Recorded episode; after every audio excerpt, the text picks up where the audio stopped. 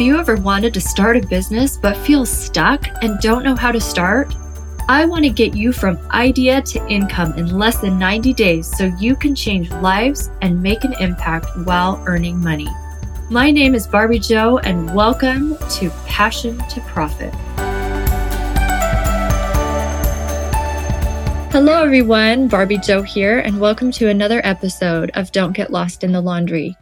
Today, we are talking about budgeting for your dreams. And we have a special guest, Bobbi Olson, who focuses on breaking the paycheck to paycheck cycle by teaching positive money mindsets, how to destroy debt and reduce financial stress.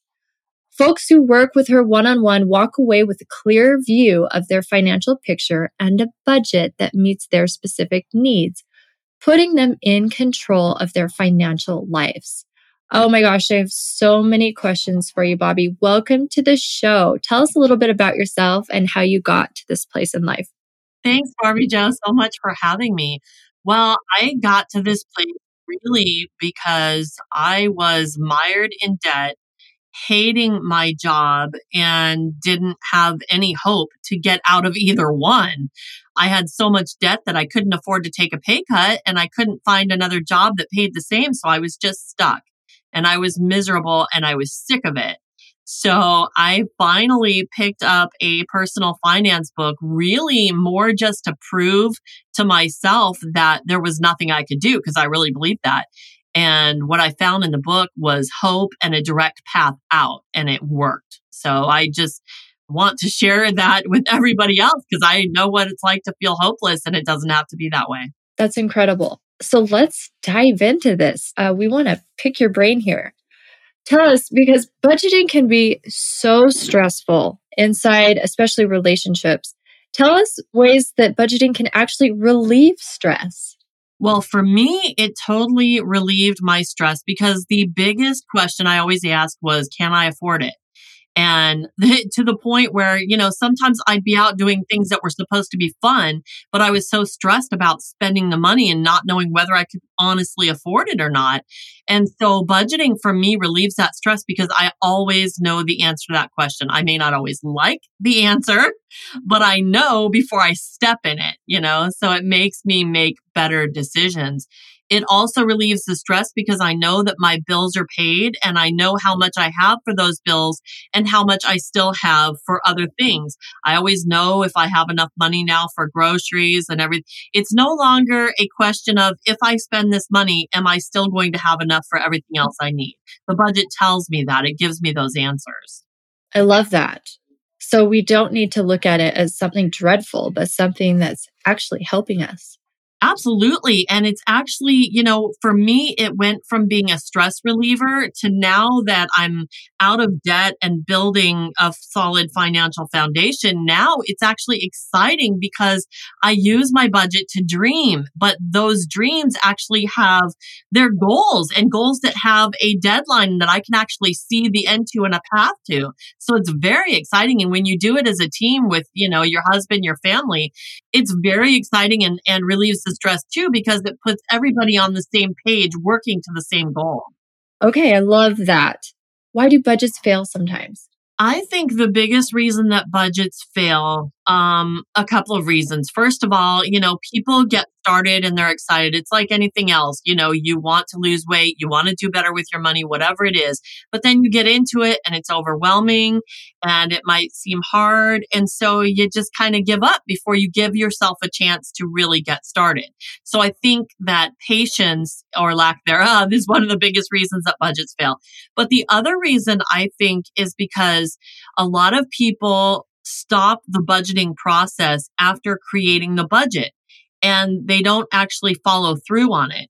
A lot of people use budgets to make a plan, but if you don't follow through on that plan and track your spending so that the, the, the budget is kept up to date day to day, then it doesn't do you any good because when you look at it at the end of the month, all you can see is that, yeah, I went over budget, but there's nothing you can do about it by that time. But if you can follow a process all the way through, you can stay on track and that's where you succeed.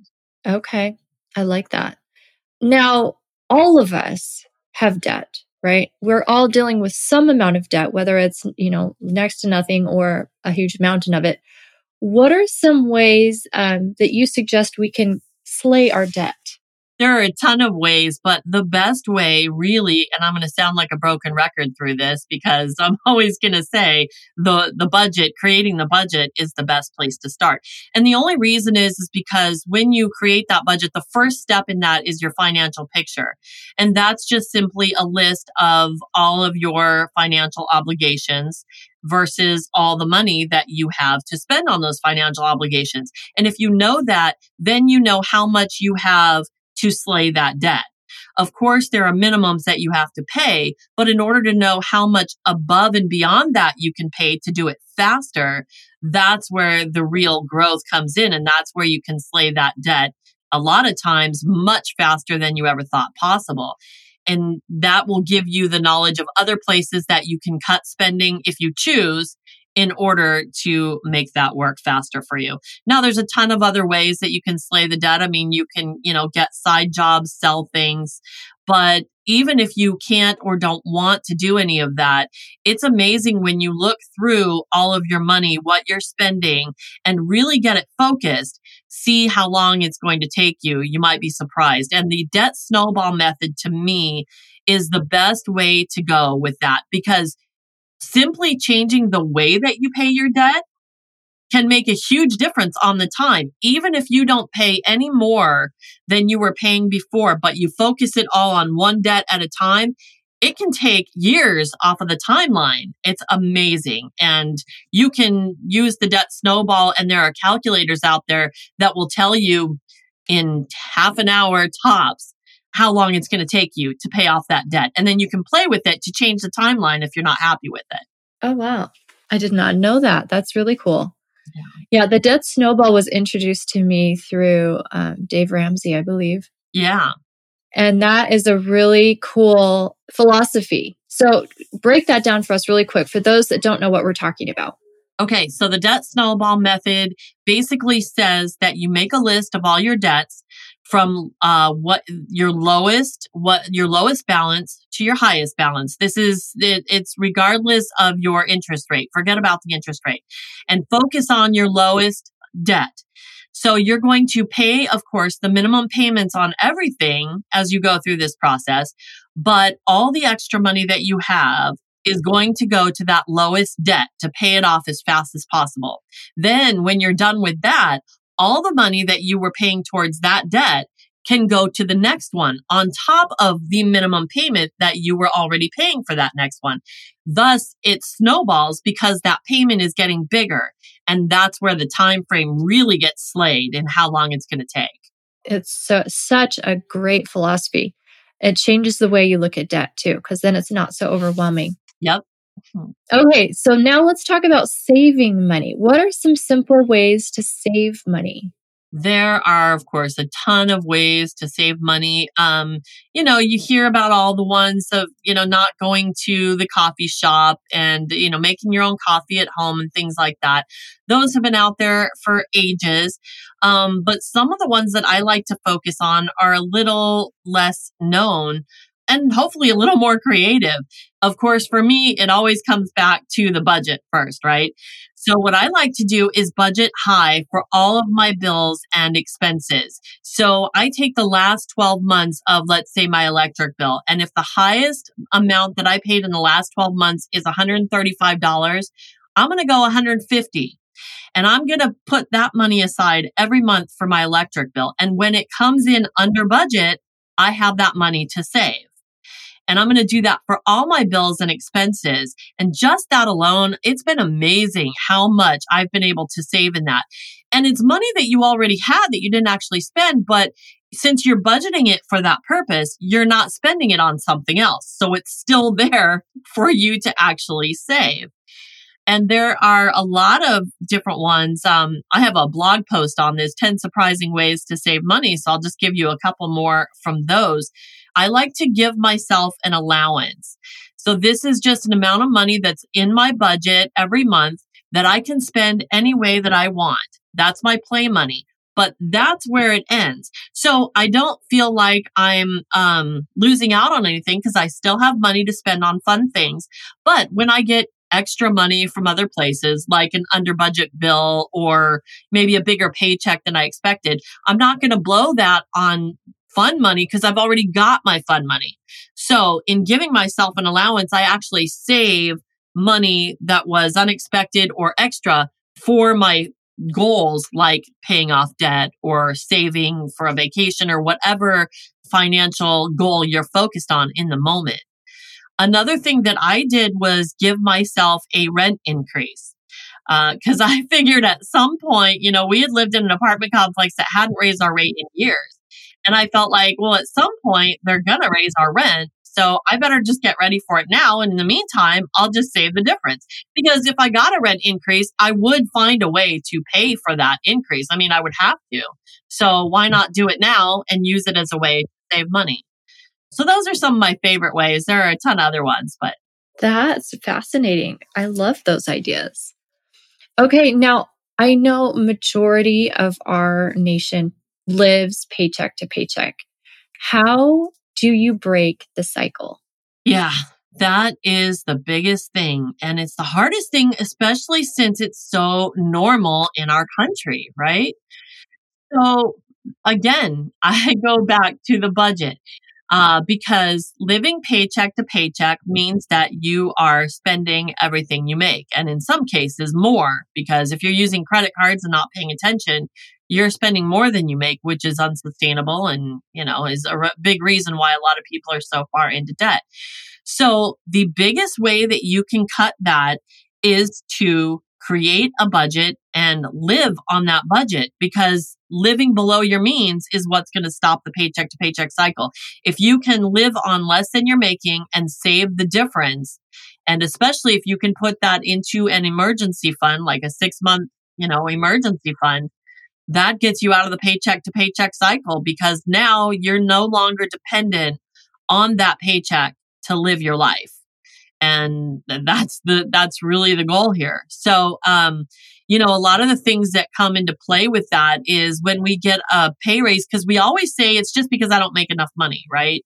But man, I've come to realize that's so not true because when you get a pay raise, lifestyle creep happens. You start spending more on things that you just didn't have money for before. And all of a sudden you're still in the same boat. So the only way to get out of the paycheck to paycheck cycle, I think, is to really focus on where your money is going, where you want it to go. And the budget to me is the best way to do that. Okay. So let's dive into the budget. How do you recommend setting up one's budget? Well, like I said earlier, I, I recommend starting with the financial picture, which is simply a list of your income and all of your expenses. And when I say all of your expenses, I mean more than the bills. I mean more than your debt payments on the electricity bill and the light bill. You've also got to focus on the irregular expenses because those are the ones that trip you up. At least they trip me up for so long after I started budgeting. I couldn't get it right because I kept forgetting about little things like the oil change that comes up every three months that you forget to put in your budget or you know your your annual car insurance that hits you like a ton of bricks when it comes in the mail even though logically we know it's coming right? But we forget. Christmas same thing. It always hits us in the face you have to put all of those things on paper and see what your difference is between your income and your spending. And then once you have that in place, you have to make sure that your expenses don't outweigh your income. If they do, then you need to decide whether you're going to cut some of those expenses or if you're going to get another job or some other way to get more income. So once you have your expenses under your income, then you can go ahead and create a spending plan. Now, a lot of people talk about budgets and spending plans interchangeably, but uh, the way that I budget, they're two different things. Your spending plan is a plan of how you're going to spend each paycheck. And typically we get two in a month. So I like to budget or I like to create a spending plan for each paycheck because then I know how much I have to spend, you know, during the first check and the second check. If you budget for one month, um, or plan for one month, but you've got two different checks, you may not have all the money you need at a certain time. So you need to break those spending plans up into whatever your checks are. And then once you've got your checks balanced out, and it, I recommend zero based budgeting, which means that your spending plan is dollar for dollar, penny for penny, what your paycheck is. So every dollar, every penny is budgeted for. Even if some of it is budgeted for savings, it all needs to be budgeted for. And so when you have your spending plans done, then you create your budget, which really the budget is just a collection of categories that you can drop those different amounts into from your spending plan. So if you plan to spend $150 on your groceries, then $150 goes in your grocery item or category in your budget and down the list. So now your budget is compiled of all the categories that you need to spend from. And so when you track your spending, then you can take the money out of those categories as you spend so that you always know what you have left. So once you've got the, the budget set up, then it's a matter of monitoring that budget and tracking your spending to keep it up to date. Okay, so do you suggest then to reevaluate your budget monthly? I don't know that you necessarily need to reevaluate it monthly, but you're always going to be looking at it. So yes, you you do, and especially depending on how you're going to do it, because some people like to um, save monthly for annual expenses so that by the time that annual expense comes due, the money is there.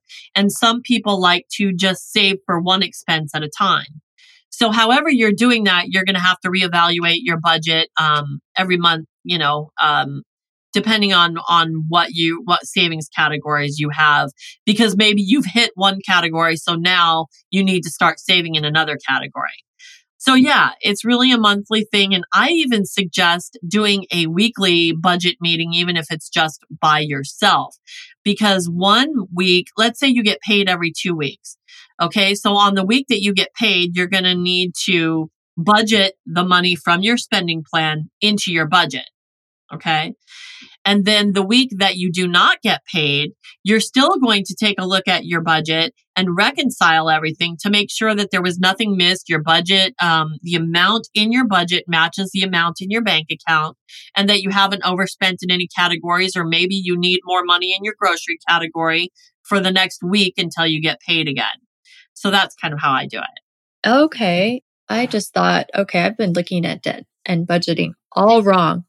So I thought it was a one and done, but that totally makes sense because every month is going to bring a new set of expenses.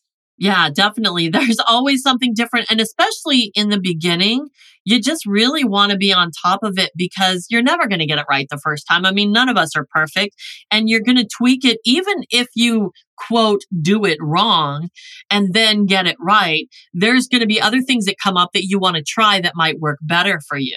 So in the beginning, I spent a lot of time just making tweaks and changes but now, really, I mean, I track my spending as I go. So when I make a purchase, it's already in my budgeting system within 10 minutes.